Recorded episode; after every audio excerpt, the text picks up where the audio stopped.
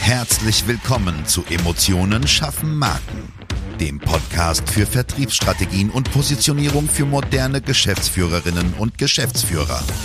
Hier beschäftigen wir uns mit modernen Strategien und Umsetzungstipps für erfolgreiche Unternehmen, die den Unterschied machen und zeigen wollen. Gerade in komplexen und innovativen Leistungsfeldern zeigen wir dir, wie du dich mit deinem Unternehmen von der Masse abhebst und wissenschaftlich fundierte Erfolge feiern kannst. Und jetzt wünschen wir dir viel Spaß mit dieser Episode und deinem Gastgeber, Jonas Zeiser. Und auch von mir ein ganz herzliches Hallo. Hier ist wieder Jonas Zeiser und heute befasse ich mich mit dem Thema bzw. mit der Frage, wie definiere ich eine wissenschaftlich fundierte Zielgruppe und vor allem, was ist nur Gelaber? Die Kernfrage ist, was verstehe ich denn überhaupt unter einer Zielgruppe? Man kann da so zwei Lager unterscheiden. Die einen sind die, die das Thema Avatar sehr stark ins, ja, ins Zentrum der Betrachtung rücken und die anderen sind eher die, die Unternehmen betrachten. Ich denke, man kann tatsächlich sogar je nach Größenordnung des Unternehmens äh, ganz klar sagen, wer was tut. Aber das überlasse ich mal deiner Fantasie. Das größte Problem ist aus meiner Sicht, dass bei dem Thema Zielgruppe oder Zielkunden festlegen einmal geschaut wird, wie man denn gern als Kunden haben würde. Ja, das hat aber dann ganz oft was mit, ja, tatsächlich dann hier ausnahmsweise mal negativ emotionalen Betrachtungsweisen zu tun. Ich würde total gerne nur mit Whiskyhändlern zusammenarbeiten und dann vielleicht zur Verprobung kommen, aber die Wahrheit ist leider, dass diese Branche vielleicht für das, was wir auf eine gewisse Art und Weise tun, nicht so attraktiv ist, als dass es sich dann lohnen würde und dann in der Folge auch Spaß machen kann. Das bedeutet, was die Frage ist, welcher Markt ist denn wirklich gegeben? Und diese Frage stellen sich einfach viele nicht beziehungsweise stellen sich viele Unternehmen nicht. Das gilt natürlich auch für den Wettbewerb. Ja? Also wenn man sagt, man würde heute neu gründen und man sagt, okay, super, wir haben einen Fachkräftemangel in Deutschland, dann musst du die ganze Zeit die Frage stellen, ob du der tausendste 19-Jährige sein willst, der Facebook Ads schaltet. Naja, Expertise ist halt was anderes und es geht eigentlich darum, was gerade am Markt abgeht. Was kann ich denn wirklich tun? Wem kann ich denn wirklich helfen? Was kann ich besonders gut? Was gibt der Markt aber her? Ja.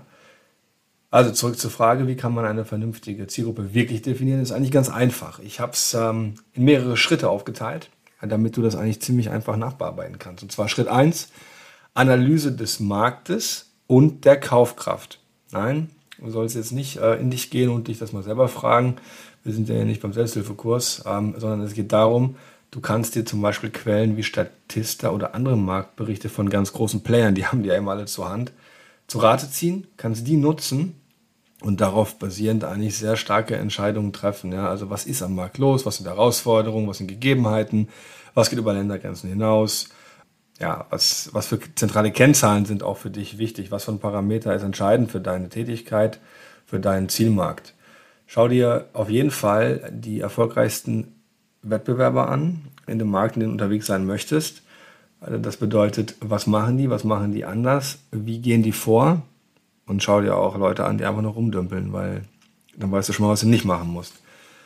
Das geht jetzt erstmal vom Grundsatz her sehr weit weg von der Zielgruppe. Warum das aber so wichtig ist, ist, wenn du deinen Markt nicht verstehst und einfach sagst so, ja, ich leg mal los, weil ich kann jetzt, weiß nicht, ich kann jetzt zum Beispiel besonders gut Versicherungen kaufen, ja, dann, dann wirst du dein ganzes Unternehmen genauso führen. Und das ist halt ein Problem. Schritt zwei ist dann dementsprechend Schlussfolgerungen aus diesen ganzen Analysen zu ziehen.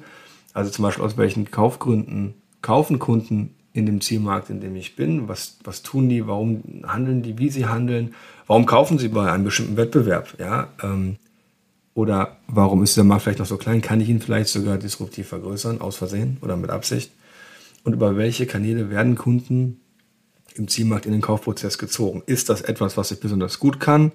Oder habe ich Bauchschmerzen, weil es besonders viel Kaltakquise zum Beispiel wäre, wenn dir das nicht liegt. Ja, das muss man sich einfach offen fragen und ist auch kein Beinbruch, aber Kaltakquise ist halt nicht geil. Das ist halt die Wahrheit. Ähm, auch wenn natürlich man gerne sagen kann, das ist ganz toll, wenn man das kann. Ja, das ist bestimmt ganz toll. Aber es ist doch viel geiler, wenn die Kunden zu dir kommen, weil du ein logisches Produkt hast. Schritt 3 ist ein klares Treffen der Entscheidung, ob man von den Kunden abweicht, die Wettbewerber haben und sich quasi einen neuen Markt schafft oder ob man sich einen Teil vom Kuchen holt.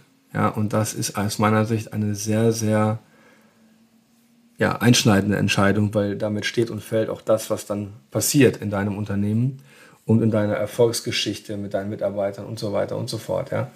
Ähm, und von da ausgehend, jetzt können wir mal drüber reden, wie dieser Zielkunde wirklich aussieht. Was sind denn die wirklichen Merkmale, die auch interessant sind, ja? Und nicht ist er 34 und heißt Rita und hat einen kleinen Hund zu Hause. Das interessiert einfach, ich weiß nicht, warum man das so machen sollte. Das macht manchmal Sinn, wenn man ein B2C-Geschäft ist, um sich das besser vorzustellen.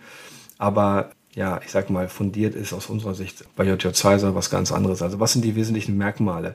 Ist das ein B2B oder B2C-Kunde? Und nein, es gibt diese ganzen Themen B2B to B2C to B, das lassen wir mal weg.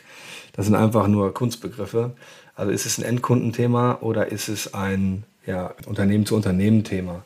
welcher Branche befinden die sich, welche angrenzenden Branchen gibt es, auf die ich meine Leistungen tendenziell ausweiten kann und was begeistert denn diese Branchen? Ja, also ganz klare Marktanalyse hier nochmal hervorgezaubert, die du hoffentlich schon in Schritt 1 gefunden hast.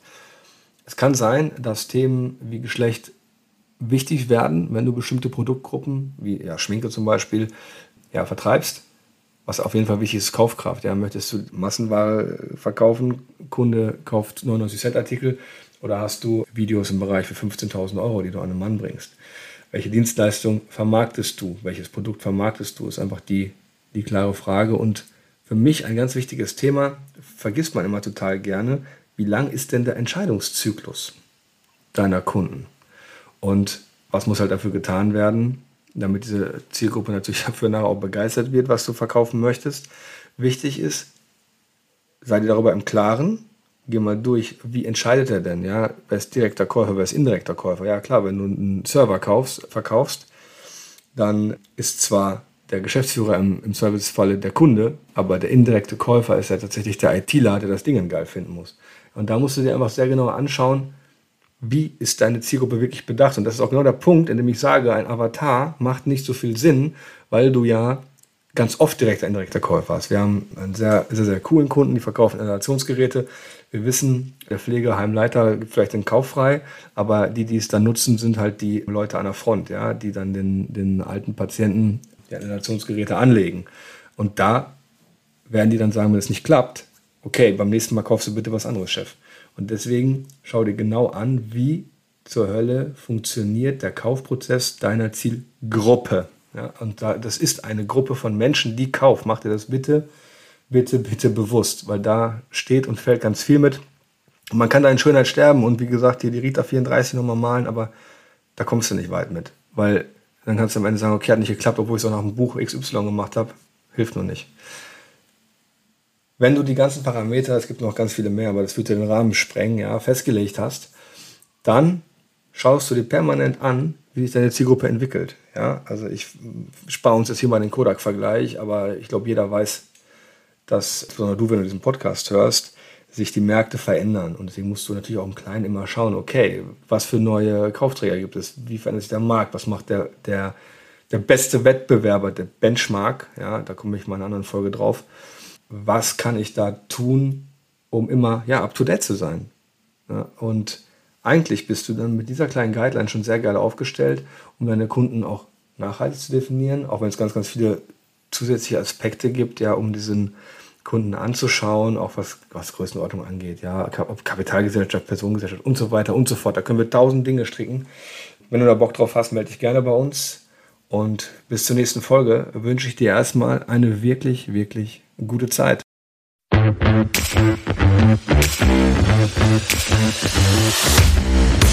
Schön, dass du diese Folge gehört hast und wir wünschen uns natürlich, dass du einige wichtige Impulse mitgenommen hast. Weitere Informationen zu uns und zum Podcast findest du auf unserer Webseite unter www.jjzeiser.de. Wenn wir dir helfen können, sprich uns gerne an. Wir freuen uns.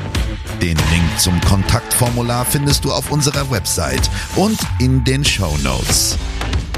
Bis zum nächsten Mal bei Emotionen schaffen Marken. Vertriebsstrategien und Positionierung für moderne Geschäftsführerinnen und Geschäftsführer.